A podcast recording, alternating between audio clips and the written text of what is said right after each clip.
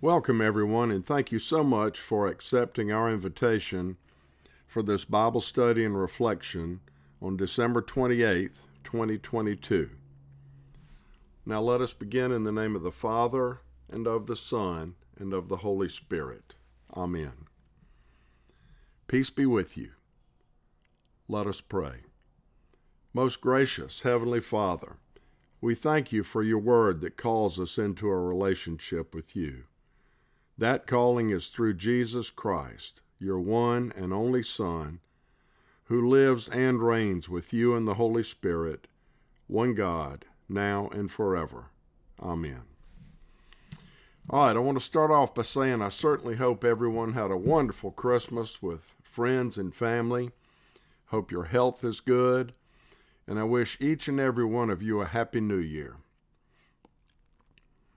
And of course, with New Year approaching, this is a time that a lot of us try to make New Year's resolutions. Some people call them goals. A lot of people will be making New, New Year's resolutions that involve health and fitness. Now, when I rode by one of our local gyms on Forest Drive this morning, the parking lot was almost empty. And I bet if I drive by that same gym next Monday or Tuesday, the parking lot will be overflowing. The question is, how long will that parking lot stay full? Let's begin today with three verses from the book of Proverbs. Proverbs 16:3 Commit to the Lord whatever you do, and he will establish your plans. Proverbs 16:9 In their hearts humans plan their course, but the Lord establishes their steps. In this reading from Proverbs chapter 19, verse 21, many are the plans in a person's heart, but it is the Lord's purpose that prevails. All right, so I make notes to myself on a notes app in my phone, and apparently I made a note at 11 p.m. on Monday evening that said, How about do a podcast called Everyday Resolution as opposed to a New Year's resolution? And I read it the next day and thought, how in the world can you do a Bible study on that?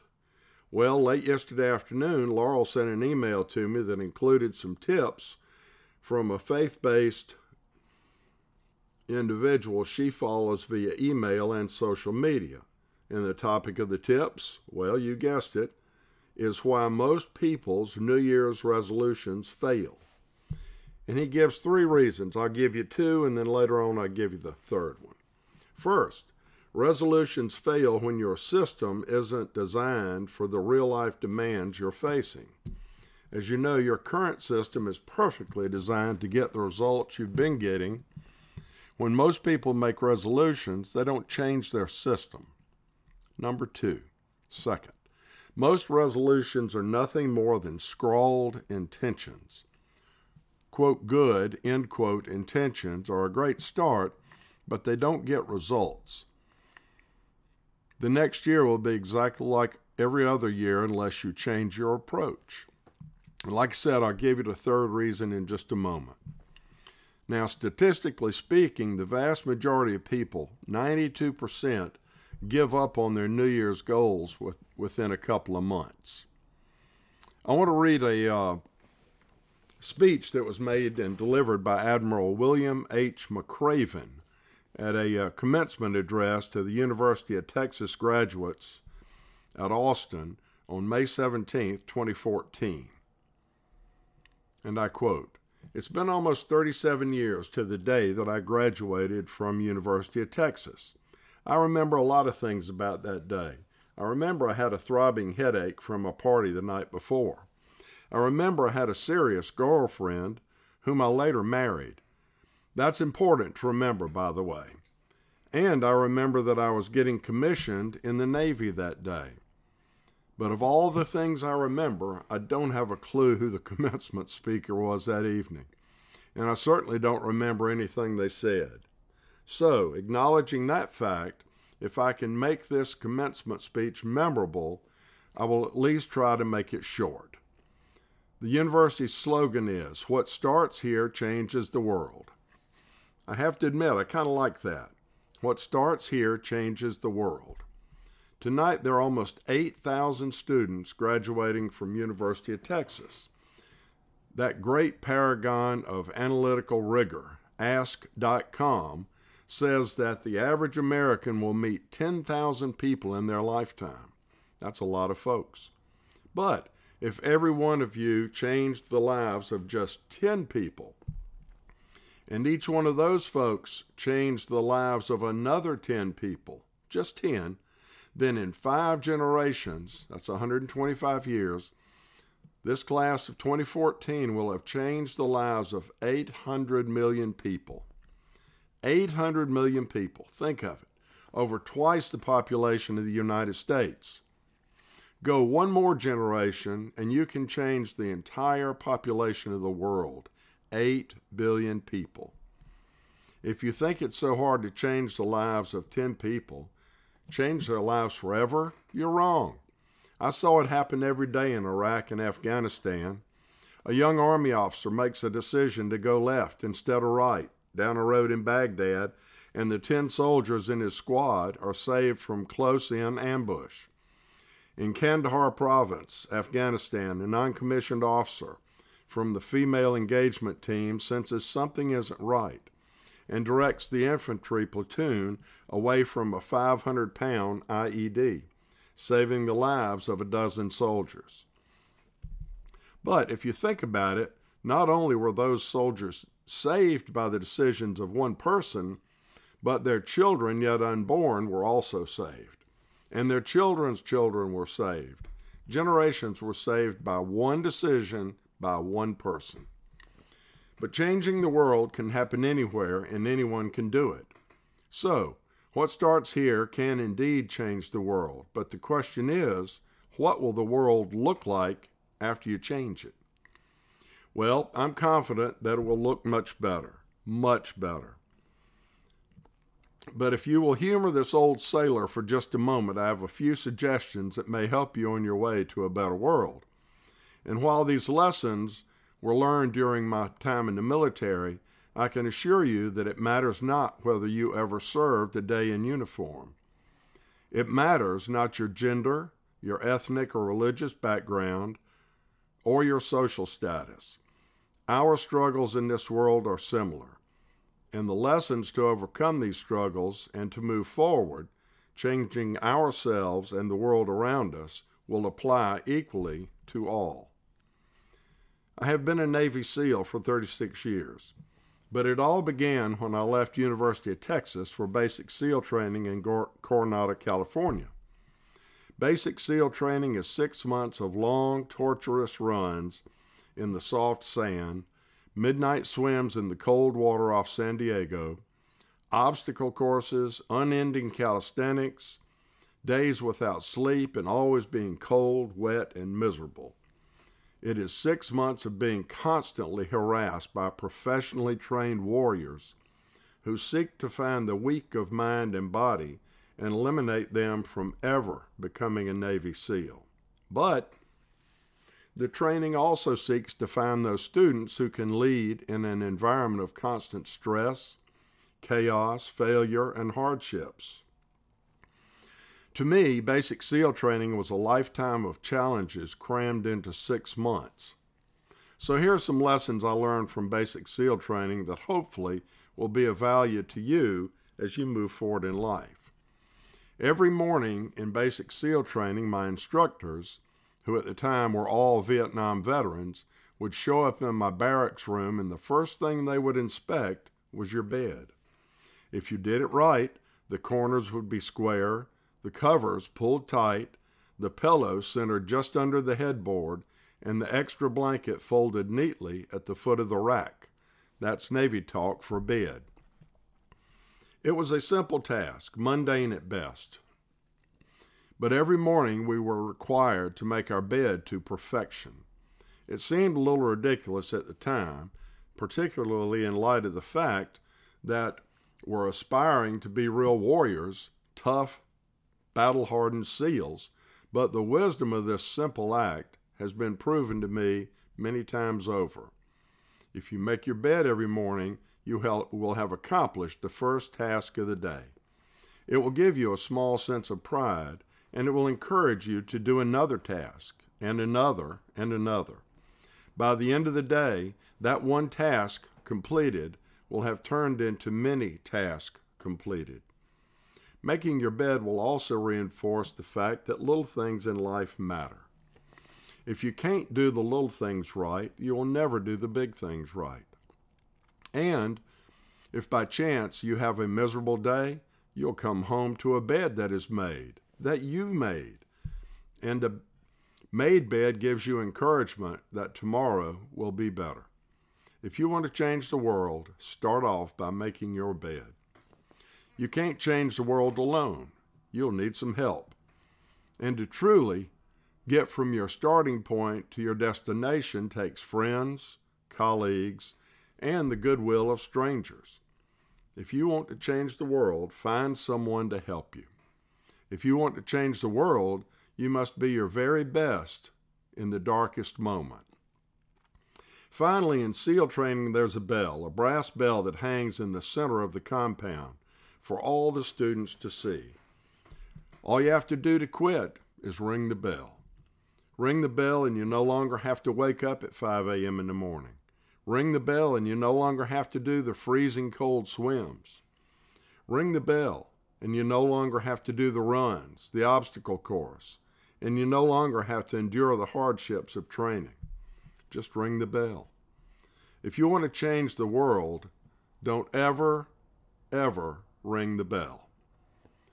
To the graduating class of 2014, you are moments away from graduating, moments away from beginning your journey through life, moments away from starting to change the world for the better. It will not be easy. But you are the class of 2014, the class that can affect the lives of 800 million people in the next century. Start each day with a task completed. Find someone to help you through life. Respect everyone. Know that life is not fair and that you will fail often. But if you take some risk, step up when the times are toughest, face down the bullies, lift up the downtrodden, and never, ever give up. If you do these things, then the next generation and the generations that follow will live in a world far better than the one we have today. And what we started here will indeed have changed the world for the better. Thank you very much. End quote. Now, this story about changing the world by doing one simple thing every day and doing it well how about if we spend a little bit of intentional time every morning with our Creator God? You know, there's some biblical keys for goal setting. I'll go through them one at a time. You could probably argue that some of these are not necessarily biblical, but they could be worldly and secular by definition. Now, I've attempted to make them more biblical by assigning a scriptural foundation for each goal setting key. I encourage you to do some of your own biblical contemplation and searching regarding each of these keys to goal setting. Number one, faith. Matthew 17, 20 to 21. Jesus replied, Because you have so little faith, truly I tell you, if you have faith as small as a mustard seed, you can say to this mountain, Move from here to there, and it will be done. Nothing will be impossible for you. Number two, humility. Philippians chapter 2, verses 5 to 8. In your relationships with one another, have the same mindset as Christ, who, being in very nature God, did not consider equality with God something to be used to his own advantage. Rather, he made himself nothing by taking the very nature of a servant, being made in human likeness and being found in appearance as a man, he humbled himself by becoming obedient to death, even on a cross. Number three, commitment. Matthew chapter 16, verses 25, 24 through 25. Then Jesus said to his disciples, Whoever wants to be my disciple must deny themselves and take up their cross and follow me. For whoever wants to save their life will lose it, but whoever loses their life for me will find it. Number four, perseverance. Romans chapter 5, verses 1 through 4. Therefore, since we have been justified through faith, we have peace with God through our Lord Jesus Christ, through whom we have gained access by faith into this grace in which we now stand. And we boast in the hope of the glory of God. Not only so, but we also glory in our sufferings, because we know that suffering produces perseverance, perseverance, character, and character, hope.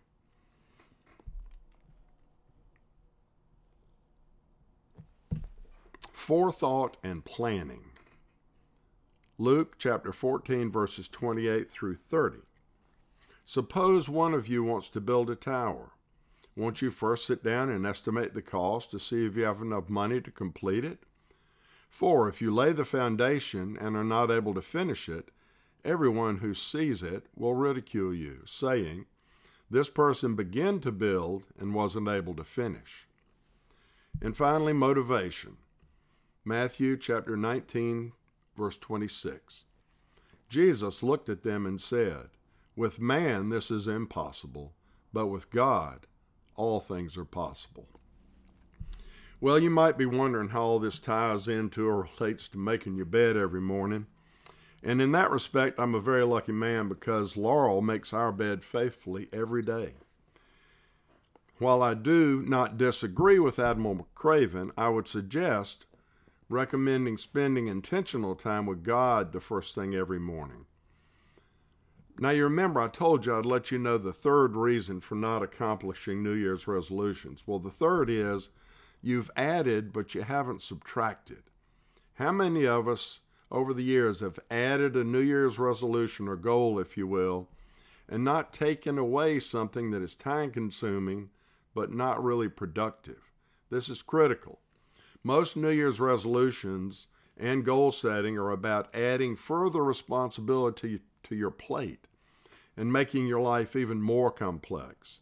Most people lack a strategy for subtracting what doesn't matter so they can add in what does.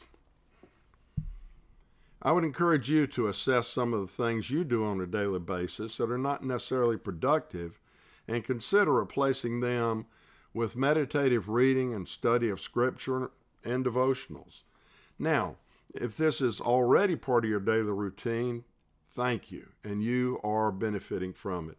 I would encourage you to share what this means to you with someone you know who would benefit from adding this to their daily routine.